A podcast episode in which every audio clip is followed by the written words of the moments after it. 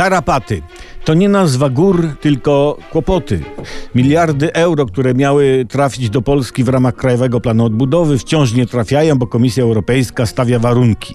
Bo my źle robimy, my Polska, bo my zgrywamy bogatych, nie? Rząd bez przerwy tam mówi, że nadwyżka w budżecie, klepie, że mamy coraz większe zapasy złota, podatki chcą obniżać. Po co tak gadać? Po co? No, ja się pytam, nie żądając od nikogo odpowiedzi, bo sami jej udzielę.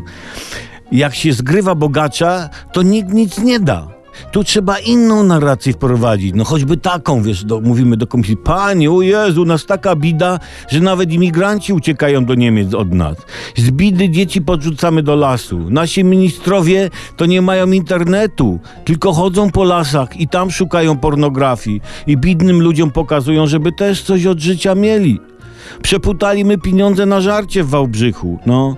A poza tym w niektórych częściach kraju to nawet renesansu nie było, nie mówiąc o oświeceniu. Niektórzy to nawet brąz dalej wytapiają, jak im się uda figurę z pomnika zajumać, nie? W Kieleckim odnowili kopalnię krzemienia. Będziemy, panie, po garażach robić narzędzia, pięściaki, noże, durszlaki, może drut jakiś. Tak trzeba mówić, na litość trzeba nie brać.